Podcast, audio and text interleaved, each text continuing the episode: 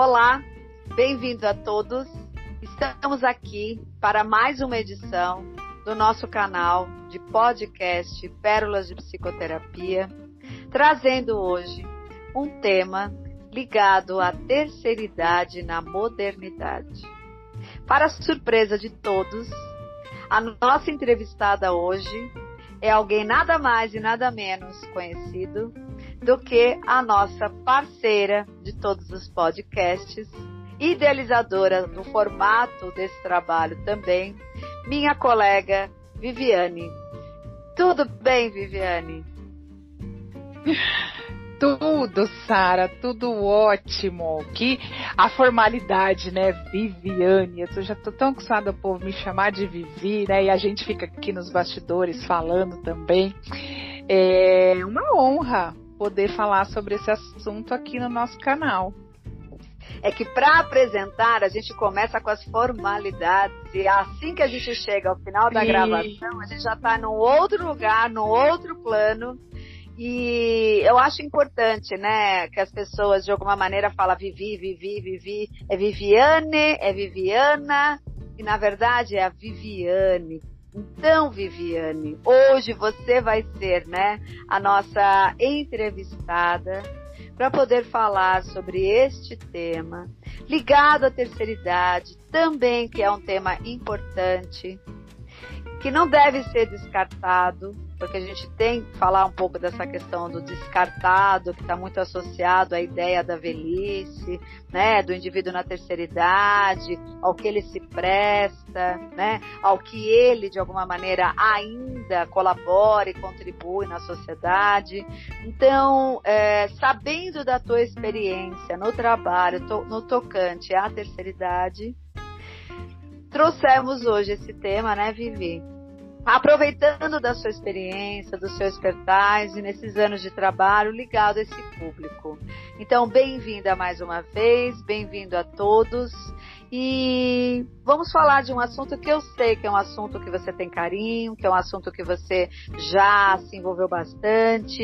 E em primeiro lugar, eu queria então começar pedindo para você contar um pouco para a gente como foi a sua experiência no tocante ao trabalho com os indivíduos que estão na terceira idade. Para depois a gente definir o que é terceira idade, a terceira idade enquanto contingente no mundo, enquanto contingente no Brasil. Olha aí quanta coisa a gente tem para falar desse assunto, que é, a meu ver, sim, muito importante.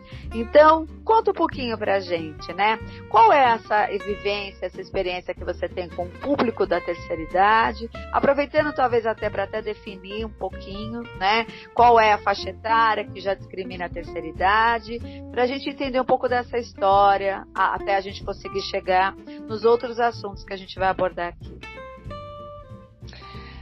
Sara, é, é, impossível eu falar de, de, idosos, né, da, dessa, desse público é, longevo, maduro, e não falar de uma vivência minha pessoal, né, de uma experiência pessoal minha, em que eu, eu digo, né, quando eu falo sobre essa história, quando eu tenho a oportunidade de falar dessa história, de um pouquinho, de um pedaço da minha vida, né, de um recorte, eu digo que eu fui muito privilegiada e honrada em poder ter até é, um pouco mais da minha juventude os meus quatro avós vivos e presentes de alguma forma, né? Embora eu tenha tido muito mais presença e vivência, né? Acredito que seja muito mais vivência por estar convivendo mais tempo com os meus avós maternos do que os avós paternos. Mas eu digo também que os avós paternos eram presentes porque eu tinha notícias, né? Não era aquela, não, não, não, era aquela relação tão proximal enquanto eu tinha com os meus avós maternos, porque eu vivi 19 anos no mesmo quintal, né? No mesmo espaço dos meus avós maternos, diferente dos meus avós paternos que eram um pouco mais distantes. E os meus avós paternos, eles eram separados, né, já desde, desde pequenos dos meus tios, do, do meu pai. E então assim não tinha aquela convivência dos dois juntos como eu cresci e me desenvolvi com os meus avós maternos, né, que viveram juntos por muitos anos.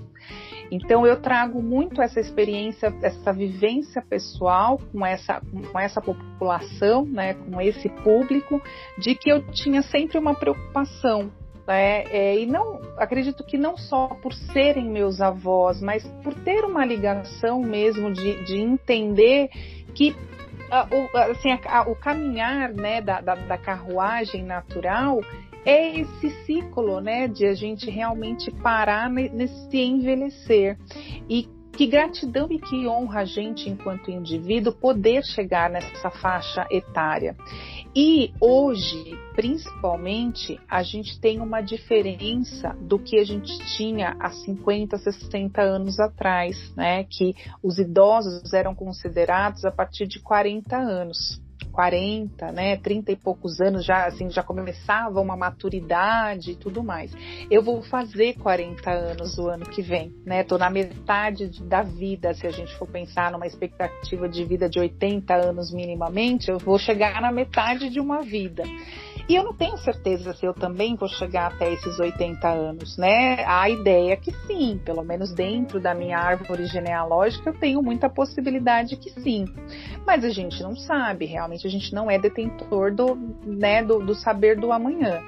Então, eu vou trazer aqui alguns dados que a, a média da expectativa de vida no mundo em um século né, passou de 50 para 79 anos. E as projeções da Organização das Nações Unidas, a ONU, o Brasil, por exemplo, ele vai ter dentro de duas, entre, entre duas décadas mais de 32 milhões de habitantes com mais de 60 anos. E o número dessas pessoas que atingem ou ultrapassa os 100 anos vem crescendo significativamente. Então, entre, 1900, é, entre 1980 e 2000, dobrou o número de centenários no Brasil. Passou de 12.225 pessoas para mais de 24.576. Esse dado deve ser agora, já deve ter mais de 26 mil, vamos, vamos pegar mais ou menos assim jogando baixo, porque esses dados aqui são lá da ONU, mas de, de 2012, se eu não me engano, de 2010, algo assim. Agora eu não tenho mas a certeza. Fala, mas Vivi, que fala do contingente de centenários que chegam próximos aos 100 anos? Não, o dos 100 anos dobrou no, numa, numa expectativa de 1980 a 2000. Tá. Então, esse é, esse é, o, esse é o valor em 2000, de 24.576. Então, pensando para hoje, né, esse dado, porque assim, isso pensando em 2000, mas essa pesquisa que eu estou trazendo, ela foi feita lá em 2006. E aí a gente tem outras pesquisas voltadas também lá para 2010, 2012, que eles têm esses espaçamentos de fazer essas pesquisas, né? É, é, tanto o IBGE quanto a ONU. É, e aí a gente, a gente pode jogar aí um, um, pouco baixo, passando aí dos 25 mil, por exemplo, né? Porque a população vem cada vez mais realmente se intensificando. Então, assim, indo partindo pela minha experiência pessoal, né, dessa vivência, dessa ligação com os meus avós. O meu avô paterno foi o último a falecer, tem dois anos que ele faleceu, ele faleceu com 99 anos. Ele tinha um sonho. 99. Ele tinha o sonho de, de passar dos 100 anos, né? Ele queria viver até os 120. E aí a gente falou, vô, 120 é muita coisa, talvez você fique até sozinho, né? E ele falou, ah, é verdade, não tinha pensado nisso, vou diminuir para 115, para 110. Pois é, é, você sabe que hoje a gente também está tratando e trazendo um assunto, né, Vivi, que é, a exemplo da morte, porque a gente falou do luto no episódio passado e hoje a gente está falando sobre a terceira idade, né? O universo do mundo dos idosos. São dois assuntos que a maior parte das pessoas, por mais que isso é, seja uma realidade e veja o contingente de população da terceira idade vem aumentando, é, há um comportamento coletivo de não querer entrar em contato, não querer tocar nesse assunto, né? Eu até acredito, né, que os nossos indicadores vão mostrar após, né, a semana do nosso podcast, que possivelmente até, posso fazer uma previsão, vai cair o novo, o número de acessos quando a gente trazer a ideia, né, sobre o assunto ligado à terceira idade. Por quê? Tanto terceira idade como morte, para uma sociedade contemporânea, na modernidade, é um assunto que exatamente está na, está na contramão do que é vivido, ou seja, está na sombra do coletivo, né? A gente percebe um movimento cada vez mais crescente, né, do desejo de, apesar de aumentar o tempo de vida do cidadão, uma necessidade de rejuvenescer, de não, né, a tecnologia, né, a qualidade de vida, também tem ajudado muitas pessoas a entrar num, num nível de é, tentar bloquear esse envelhecimento, dar uma outra qualidade de vida. Eu não estou dizendo que tudo é um problema, né? Acho que todos nós hoje temos acesso à tecnologia da estética, né, à tecnologia da, da medicina, né, a ortomolecular trabalha muito tempo nessa questão do envelhecimento das células e como trabalhar para retardar esse processo. Né? Homens e mulheres acessam cada vez mais os institutos de dermatologia. Então, nós também fazemos uso, né? Você entrou nos 40, eu estou aqui nos 50. Óbvio que a gente faz uso, né, de recursos da tecnologia que a sua avó não tinha, que a minha mãe e minha avó também não tinham. Então, isso é uma realidade.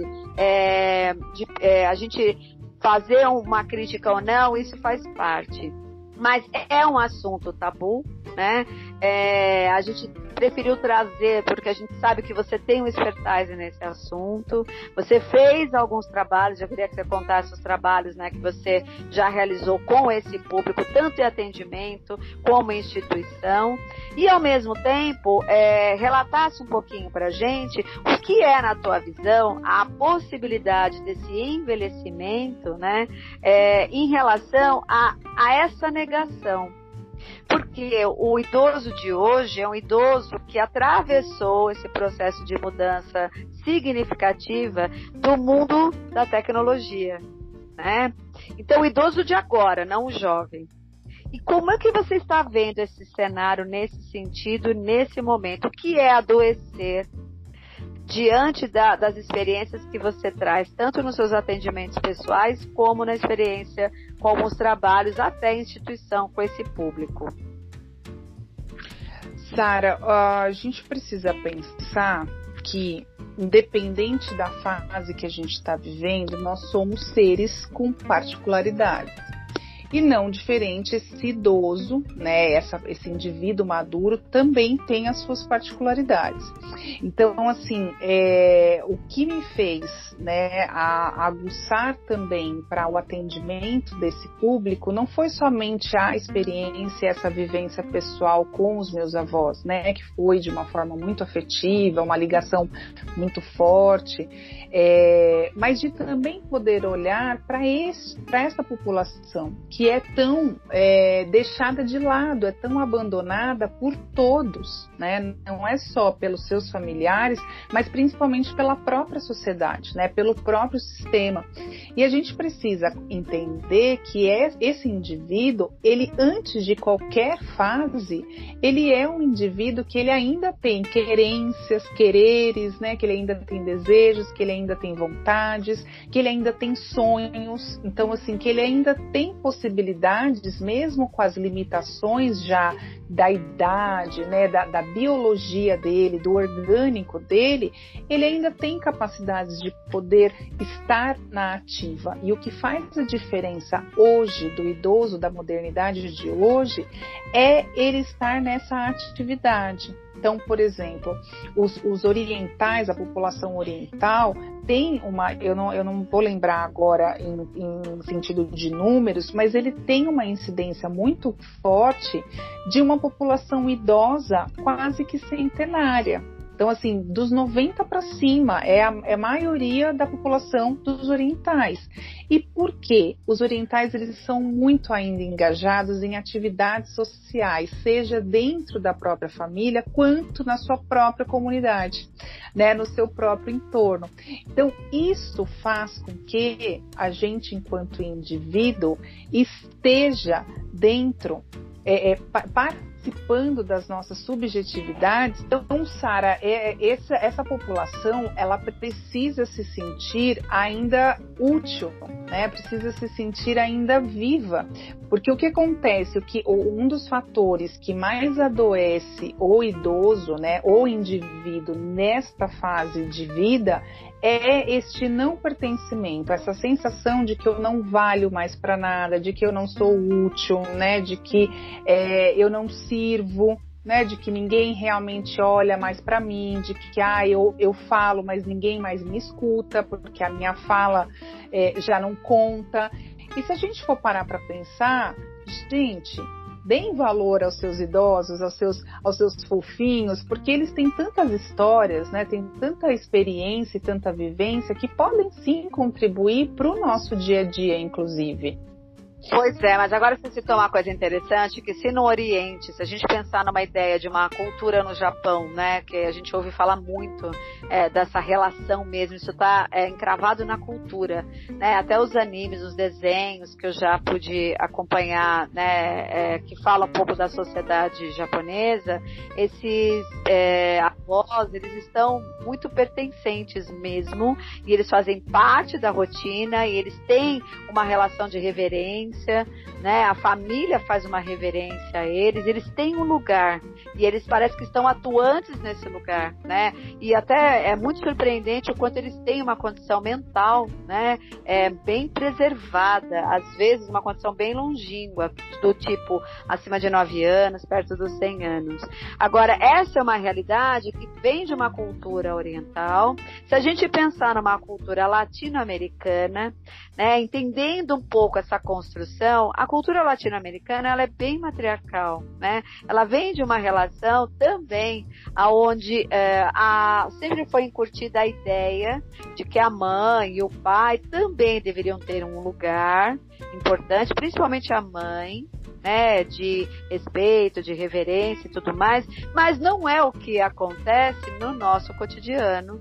Hoje, ou de bons tempos para cá, eu tenho 50, você disse que vai fazer 40, e a gente vem de uma realidade onde a gente assistiu nossos avós também tendo lugar pelos nossos pais, pelo menos na maioria dos casos. No colégio eu tinha, né, os meus amigos e colegas que dentro das casas esses idosos também tinham lugar. Você mais do que nunca, vivenciou isso. Mas com a modernidade, que a gente já trouxe isso em outros episódios, né, com essa necessidade da velocidade, o quanto as pessoas saíram do convívio entre né, os familiares e ficaram mergulhados dentro do universo da tecnologia, focados no, no, numa vitrine, né, que está sempre buscando fora as conexões e descartando as conexões familiares, a demanda, né, dos casais que precisam sair para trabalhar fora, coisa que antes pelo menos tinha uma pessoa dentro de casa para cuidar desses idosos né, para cuidar dos filhos e hoje mudou a dinâmica, certo errado, não é isso que a gente está colocando, mas essa dinâmica foi alterada. Eu acredito que o panorama, né, desse contingente de população que adentra a terceira idade, a partir dos 60 anos, que é o que você nomina, né, é, também entrou numa outra fase, né, uma fase que parece que é crítica, porque a população de hoje, de 60 anos para cima, não nasceu com a internet, não acompanha o desenvolvimento desse processo e essas famílias também estão envolvidas, né, embargadas na tecnologia e na, no pouco tempo de convívio. Como que você tem percebido, então, a grande incidência, e hoje já é uma coisa que já está bem nomeada, do contingente de pessoas da terceira idade que são órfãs de filhos vivos. Como que você tem visto isso na sua prática clínica e nos trabalhos que você já desenvolveu com esse público da terceira idade? Sara, você colocou aí, fazendo uma amarração com a questão dos orientais, você pontuou muito bem a saúde mental preservada deles, né? E os orientais não são só os japoneses, né, os chineses, não é o oriental do olhinho puxado, mas o oriental do mundo oriente, né, que a gente acaba levando nesse senso mais comum. E uh, você falou da questão da, da, reverência, eles têm, os orientais, eles cuidam dos seus idosos no sentido de que eles preservam aquele ancião como o detentor do conhecimento e da sabedoria da vida. Então, tanto os, os japoneses, né, os orientais dos olhos puxadinhos quanto os árabes, por exemplo, né, aí essa outra galerinha aí oriental, eles reverenciam muito esses anciões, né, esses Mas idosos. Você acredita nessa... que ainda está assim? Você acredita que também com a tecnologia ser global Ainda tem, ainda tem, porque a gente precisa pensar que ainda existem, né, idosos que, que já estão com uma idade um pouco bem mais avançada aí que 60 anos, que fizeram parte dessas tradições lá atrás, né? O que a gente vê hoje é, é a incidência, por exemplo, dos jovens, e aí os jovens, tanto os adolescentes quanto os filhos jovens, né, desses idosos, então a gente está falando de netos, bisnetos e filhos, né, desses idosos, em que eles acabam também se, se corrompendo, né, se, é, se envolvendo na areia movediça das suas rotinas, e aí com o advento da tecnologia que consome consome esse tempo nosso, né? Meio que também deixando de lado. Então, assim, deixando de lado os seus anciões, né? Mas eu, eu, acredito, pelo que eu vejo, que os orientais ainda têm uma questão de preservação no sentido de reverência, como você falou. Então, isso acaba realmente preservando mais a saúde mental, porque, como eu falei antes, esse idoso ainda se sente pertencente a essa sociedade em que ele sempre foi inserido. Quando a gente traz aqui para o Ocidente, principalmente aqui Brasil, vamos falar do nosso país, da nossa cultura, a gente tem um inverso, infelizmente, porque nós temos assim mais de é, mais de 12 milhões de moradias em que existe ao menos um idoso nessas moradias, né? Minimamente. Só que esse idoso ele acaba sendo é, útil num só aspecto, no financeiro e no econômico dessa família. Então, existe ainda uma questão aqui no Brasil em que os idosos ainda são o o, o, o, fio que mantém financeiramente as suas famílias, os seus filhos. Então, ao mesmo tempo que em algumas famílias existem os idosos que são órfãos de filhos vivos, como você colocou, e que aí a gente leva para a questão do abandono, do esquecimento, da exclusão, né? Que eu coloco o idoso numa caixinha, né? E falo, ó, agora você fez 60 anos, você vai ficar neste, nessa caixinha aqui e você vai se comportar como idoso. Não, eu preciso entender que esse idoso idoso, ele é um indivíduo, como eu falei antes, que tem as suas subjetividades, que tem ainda os seus desejos. Então a gente não tem que se impactar ou se surpreender se aquela pessoa de 60 anos, de 70 anos, de 80 anos se opor às minhas decisões ou se opor a, aos meus questionamentos, né, às minhas vontades, porque aquele, aquele indivíduo ainda está sendo indivíduo, independente da fase que ele está de envelhecimento. E aí o que piora né, nesse cenário do, do, idoso é essa dependência ainda em outras, de, de outras famílias, essa dependência ainda financeira e econômica dos filhos. Então, hoje a gente tem uma mudança muito, bru, muito brusca, né? E assim, que na verdade, brusca não, na verdade ela veio numa, numa gradatividade em que as, os filhos estão saindo mais tardiamente da casa dos pais, por exemplo. Muitas famílias, os filhos nem saem, decidem meio que no involuntário, né, meio que por ganhos primários e muitas vezes secundários até, de ficar ali com os pais e acabam vivendo com aqueles pais, mas muitas vezes numa dependência. Então é, é, um, é, um, é um trocar, né? De, de, eu, eu, o idoso ele não é mais reverenciado, ele só é utilizado pela questão do cartão do benefício dele da aposentadoria, por exemplo. Ou seja, você está falando de uma população possivelmente mais carente, mas que, né? Porque se a gente pensar no benefício, né? É um benefício que se ainda tem que atender, além do idoso, outras pessoas, a gente está falando de uma população carente, né? Entendendo o valor desses benefícios. Por outro lado, é, em outros termos, se ele não tem mais serventia, ele acaba ficando de escanteio, ele é colocado muitas vezes até, se não tem condição de viver sozinho, em casas de repouso, porque diferente dessa experiência que o Oriental veio trazendo até é, esse último período aí da modernidade, do advento da tecnologia, ele era cuidado em casa, ele tinha um lugar de ser cuidado, ao invés de uhum. ter que ger, gerir qualquer coisa para qualquer pessoa. Você está dizendo da possibilidade de inverter, então, então, a ordem, né, é, das prioridades, dos valores.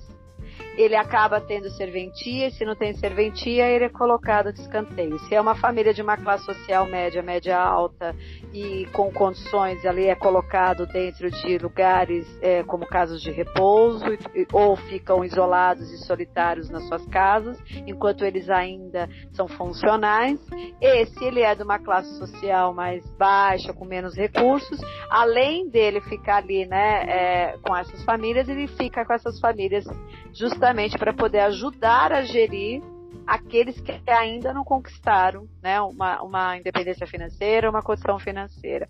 E pode aí ficar flertando com uma possibilidade até de abuso. Seria isso que você está dizendo? Sim, a gente precisa pensar que existe sim é, a, a, violência ao idoso, contra o idoso, é, nesses aspectos, né? Do abuso do patrimônio financeiro, do abuso do próprio abandono, né? Então, assim, você trouxe a questão muito bem colocada. É, do, do, da, da, família de, de, classe média alta, né? É, a gente vai pensar nessas famílias no sentido assim: eu não, não estou com tempo de ficar cuidando do, dos meus pais, a minha rotina é muito doida, aí eu precisei trocar, mudar de casa e eu estou bem mais distante, né? Porque geralmente, de uma forma bem geral mesmo, bem ampla, quando a gente sai da casa dos nossos pais, a gente te, tem uma tendência a ficar perto, né? A ficar nas proximidades salvo as exceções quando a gente tem uma questão muitas vezes de trabalho, muitas, muitas vezes de objetivo de vida mesmo, e aí a gente se muda para um bairro muito mais distante, ou até um estado, ou até mesmo um país, né? E aí a gente fica distante desse, dessa origem desses pais. Mas quando a gente pensa na, nessa proximidade, quando essa pessoa olha esse idoso e fala, eu não consigo mais atuar com esse idoso, não é só porque esse idoso não tem mais a serventia, mas eu muitas vezes não consigo lidar com o envelhecimento daquele que para mim foi um ícone. Para mim foi o meu herói, para mim foi a minha heroína, para mim foi aquela guerreira, né, que trouxe ou que muitas vezes eu não tive nem tanto vínculo afetivo, porque pode acontecer isso. Não é porque é pai e mãe que a gente vai ter eternamente um vínculo afetivo muito forte. A gente pode ter vínculos é, de, de sangue, né, de ok, eu, eu reconheço você enquanto meu pai, enquanto minha mãe, mas eu não tenho essa proximidade, essa malga né, essa ligação toda. E aí, quando eu ponho você numa instituição de longa permanência, que são as casas de repouso, por exemplo, eu estou colocando é, te, me isentando de uma responsabilidade que seria a minha no, no, a princípio, mas também me deixando um pouco mais tranquila de que não, eu não estou dando conta de cuidar desse idoso, mas eu vou ter uma pessoa terceirizada, né, uma clínica especializada, uma, uma instituição ali especializada que vai cuidar desse idoso. Então, eu tive acesso a, a, a, um residencial, por exemplo, onde eu desenvolvi um trabalho com idosos, em que era de média de, de, de, de classe média para alta, em que acontecia isso. O idoso precisava passar por uma cirurgia, porque caiu, e aí rompeu o ligamento, ou quebrou uma bacia, né? Quebrou o pé, quebrou um braço. E a pessoa não tem como cuidar, aquele filho, aquela filha não tem como cuidar todo o tempo daquele idoso. Aí ele pega e encontra esse, essa residência, né, essa instituição que tem, ela é uma estrutura de clínica geriátrica, ou seja, ela tem uma estrutura, um corpo todo profissional que vai atender a demanda desse idoso. Então, esse idoso vai com balão de oxigênio, esse idoso vai com, com incontinência urinária né, no, no extremo, que tem que usar ali a fralda o tempo todo, ou seja, ele vai já numa limitação que dentro da casa da família dele ou da própria casa dele, ele não consegue mais ter essa, essa, esse continente de apoio, esse continente de suporte afetivo. E aí ele vai sendo terceirizado. Né? Então, da mesma forma que a gente tem as creches para as crianças, porque eu tenho que trabalhar para até dar coisa boa para essa criança, eu tenho hoje esses lugares, né? Assim, muitas dessas instituições têm um período até durante o dia, não necessariamente que fique permanente lá, mas viram uma creche para esses idosos, idosos. Então, isso não necessariamente configura um abandono. Significa que foi sendo terceirizado um serviço justamente porque a sociedade muda na medida que a indisponibilidade é cada vez mais crescente dos adultos que estão em idade funcional, que precisam trabalhar e que de alguma maneira não podem, como é exemplo do passado, né, permanecerem nas suas casas, mantendo contato com esses idosos, né, é, mantendo às vezes empregados ou é, é, que possam estar fazendo a manutenção disso e que às vezes precisam terceirizar esse serviço. Porque eu acho que nós temos várias realidades, né? A realidade de quem não tem condições financeiras e também não tem condições estruturais de ajudar.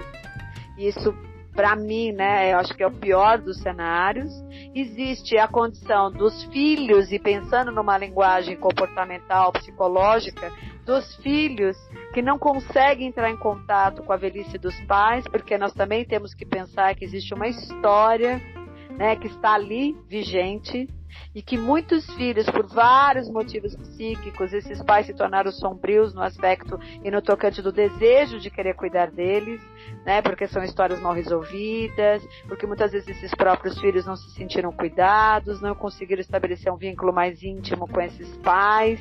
Então temos muitas variações e essas biografias vêm à tona quando a gente entra na escuta desses discursos, né? Porque é tão difícil cuidar do meu pai, porque é tão difícil cuidar da minha mãe, mesmo quando eles não necessitam de cuidados extremos. Aí a gente entra na categoria de quem tem a condição, mas que também não é, quer entrar em contato com a velhice, não quer entrar em contato com esses problemas, está muito mais focado no mundo do ego, no mundo do narcísico, no mundo da sua própria juventude e associa que a velhice é um peso, é um fardo, diferente da cultura que valoriza a sabedoria do idoso, né? Então, muito pelo contrário, esse idoso mais pesa, né, do que agrega e aí é onde nós perdemos mesmo esse fio da meada do que há de mais interessante no universo do tocante, a convivência com esse idoso, né, que requer um outro manejo. E no mundo imediatista, esse manejo parece que fica mesmo comprometido. E pior, na minha visão, dando a minha opinião aqui, né, Vivi? Essas crianças estão vindo uh, observando esses modelos. Porque, na verdade, tem várias memes contando as histórias, né? De como você vai ser tratado na medida que as suas crianças observam como você trata hum. esses idosos. Eu sempre repito isso muito, né, no trabalho é, com os meus clientes, que são jovens adultos ou adultos que ainda são funcionais. Tudo bem, vamos lidar com as questões pendentes da relação com seus pais, mas não esqueça, seu filho está vindo na sequência. E a ideia é a gente conseguir integrar agora questões porque é, o seu filho vai ser o adulto do futuro e você vai ser o idoso da vida do seu filho, né? Então, tudo que você está mostrando no exemplo do tratamento com seus pais, nas dificuldades que você tem nessa relação, possivelmente não tem ilusão de que seus filhos também né, estão ali é, compilando esses dados e futuramente reproduzindo esse aspecto.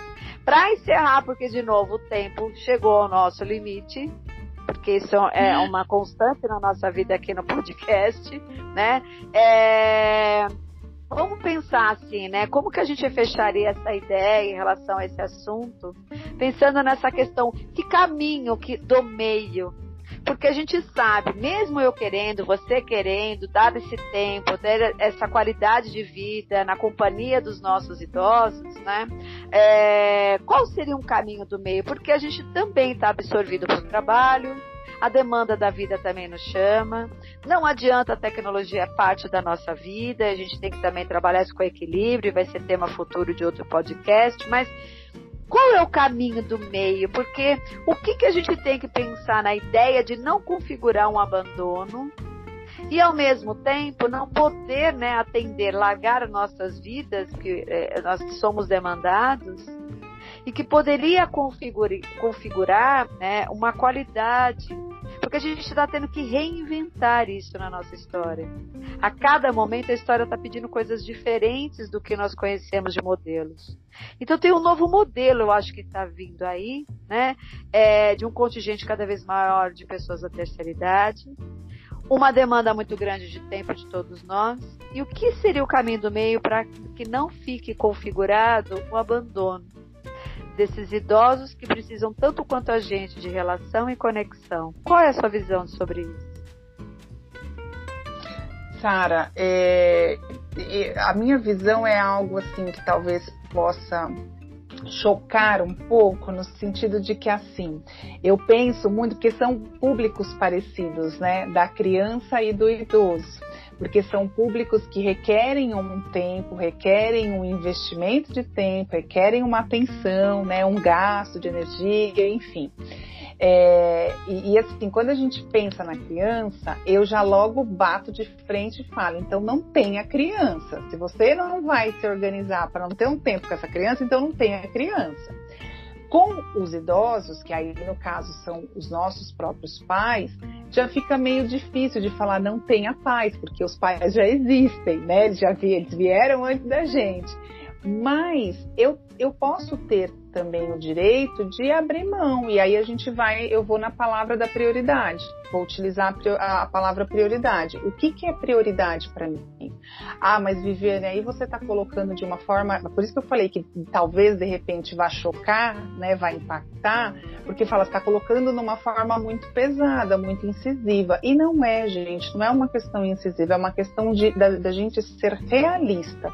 Então, a partir do momento que eu tenho, que eu sou filho, eu já sou, eu já tenho um pai e mãe, eu já tenho ter em mente que esse pai e mãe vai idosar, né? Ele vai ficar idoso, ele vai amadurecer, vai envelhecer em algum momento da minha vida, porque ele envelhece lá no momento da vida dele, mas eu também de alguma forma participo. E aí é eu enquanto filho, jovem ou já maduro também, eu preciso entrar num consenso comigo mesmo e aí dar conta da consequência dessa decisão de como eu quero caminhar com esse idoso que pertence a mim de certa forma.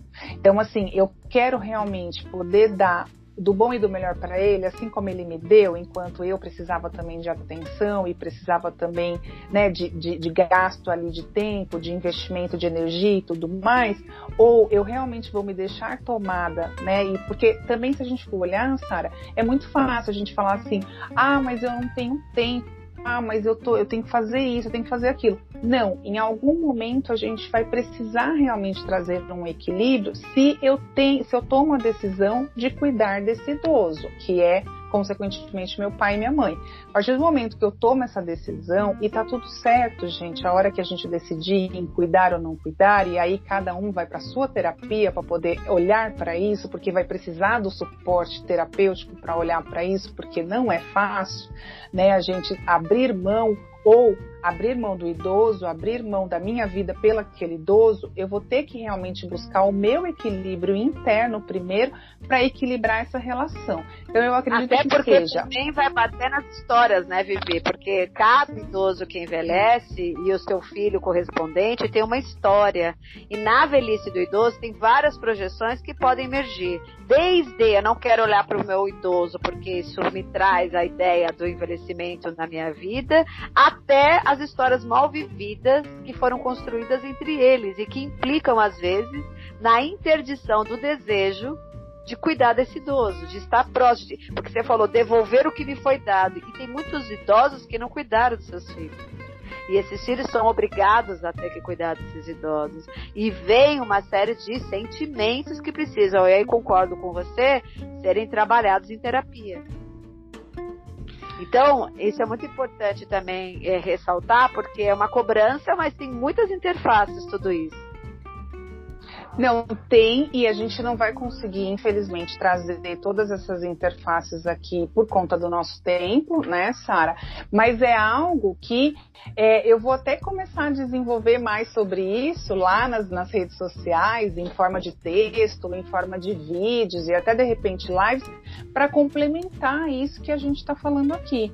Porque eu encerro com a questão de prioridade, né? O que, que eu vou priorizar, independente se eu recebi ou não desse, desse indivíduo, né? E independente do que eu recebi, porque tem muito uma questão, como você falou, tem muito uma questão de que assim, é, ah, ele, ele nem me amou, ele nem esteve presente, ou ela não me deu a atenção que eu julgo que teria que dar. E aí eu vou cuidar agora?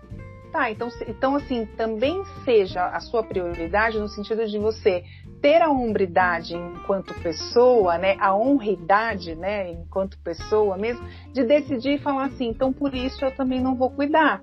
Eu vou dar fazer chumbo trocado, só que aí eu preciso aguentar o rojão da consequência. Para tudo vai ter consequência. Eu digo que a gente pode escolher qualquer caminho, mas a gente tem que minimamente saber quais são as consequências do caminho escolhido. Muito bem, é verdade. É, eu acho que é tema de novo para outros podcasts lá na frente, aprofundando. Sim. Acho que a ideia hoje era trabalhar um pouco a ideia do envelhecimento na era da modernidade e óbvio que a gente já tem vários braços para poder falar sobre esses aspectos que o envelhecimento traz, tanto no aspecto pessoal quanto familiar e social, né? É, e psicológico. Mas assim, Vivi, quem sabe a gente atendeu ao pedido inicial de, né, pelo menos abrir a mente em relação a esse tema e deixar aí reflexões, né? Eu quero agradecer de novo a presença de todos, né? É, semana que vem vamos trazer um outro tema. É, o tempo é realmente um desafio para gente, mas eu espero que fiquem pipocando aí ideias em todos e aceitamos nas nossas redes sociais, que é uma coisa que a gente evita às vezes de declarar aqui ou não dá tempo de falar sobre isso, né? deixando os contatos, que no meu caso, Sara, é o consultório de psicologia e no seu Vivi qual é? O meu é o eu, Viviane Silva.vs, mas se jogar lá, psicóloga Viviane Silva vai aparecer. É, Sara Nunes, o consultório de psicologia, para deixar questionamentos em relação a isso, né, levantamentos, porque é muito mais complexo do que a gente em 30, 40 minutos quer trazer. Então, semana que vem voltamos com mais um tema. Quero agradecer de novo a sua disponibilidade para usar seus neurônios para falar sobre esse tema, que é um tema que você já trabalhou bastante também, e acho que contribui bastante. E estaremos aqui na semana que vem. Da minha parte é isso. E você? Da minha parte também é isso. Agradeço sempre, né, os ouvidos atentos dos nossos queridos espectadores. Sara, agradeço a parceria de sempre. É sempre muito bom estar aqui no Pérolas de Psicoterapia falando de qualquer assunto, assunto, né? Hoje a gente trouxe esse porque a gente acredita que também é pertinente, mas a gente fala de qualquer assunto. A gente aceita qualquer assunto. Sempre. Então, beijos a todos. Até a próxima. Até, beijos.